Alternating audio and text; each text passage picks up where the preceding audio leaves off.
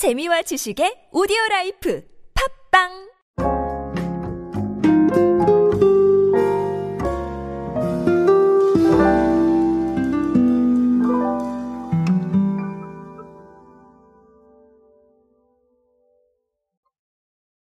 여러분은 피비 상품 하면 어떤 게 대표적으로 떠오르십니까?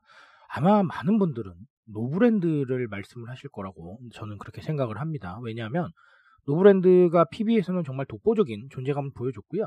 아, 그런 부분 때문에 아무래도 이 노브랜드가 피비의 대표적인 이런 상품인 것처럼 네, 인식을 하시는 분들도 많으실 겁니다. 아, 근데 저는 가장 좋은 성공 사례라고 봅니다. 근데 이것뿐만 아니라 사실은 뭐 하이마트에도 하이메이드라는 피비가 있고요. 그리고 우리가 뭐 지에스 이십오나 씨이오를 가셔도 다 요즘 피비가 있습니다. 마트에도 피비가 다 있죠.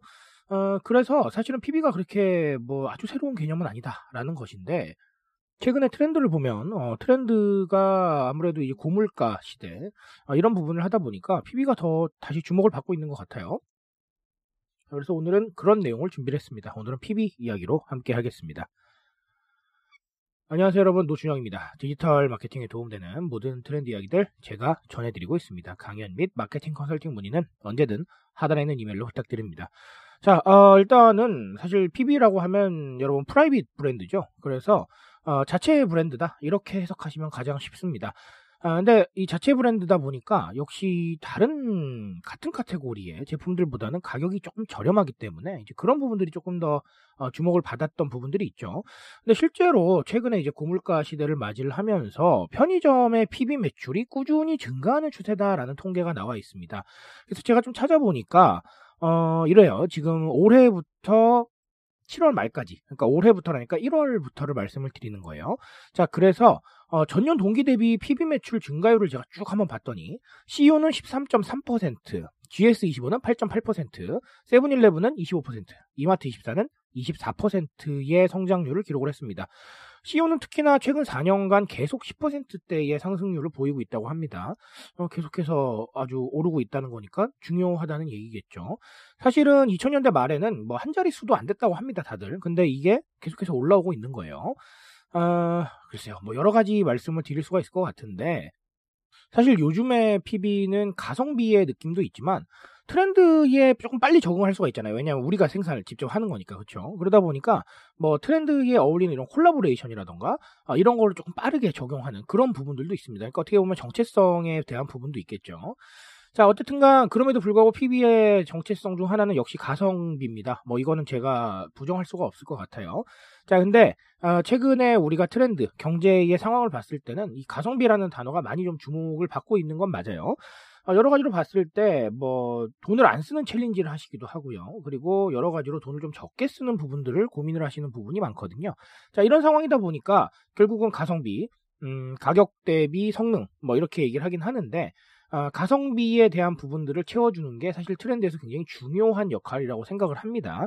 근데 사실 이게 나심비라는 단어하고도 연결이 될 거라고 봐요. 나의 심리적 만족 비율이죠. 근데 아, 과거에는 아무래도 이게 뭐 가격의 이런 것보다는 나의 좀 만족감을 좀 더 봤다면 지금은 가격 쪽에 조금 더 초점을 주는 거예요. 그러니까 나의 심리적 만족 비율이라는 건 어, 어디에 좀 더 집중하느냐에 따라서 계속해서 바뀔 수가 있는 겁니다.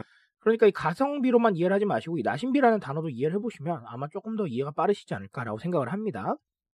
자, 그리고 또 다른 하나는 결국은 정체성이라고 저는 봐요. 왜냐하면 지금은 사실 같은 카테고리 안에 상품이 굉장히 많습니다. 서비스도 많고요.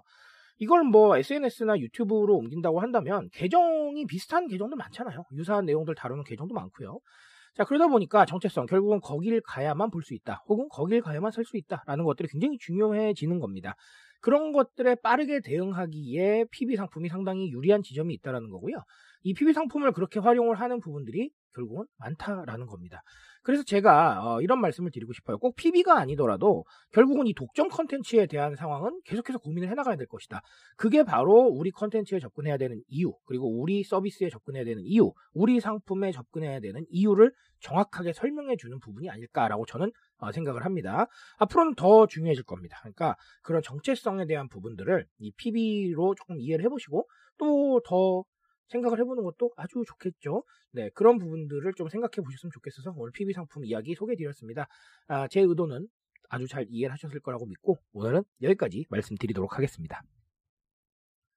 트렌드에 대한 이야기 제가 책임지고 있습니다. 그 책임감에서 열심히 뛰고 있으니까요. 공감해 주신다면 언제나 뜨거운 지식으로 보답드리겠습니다.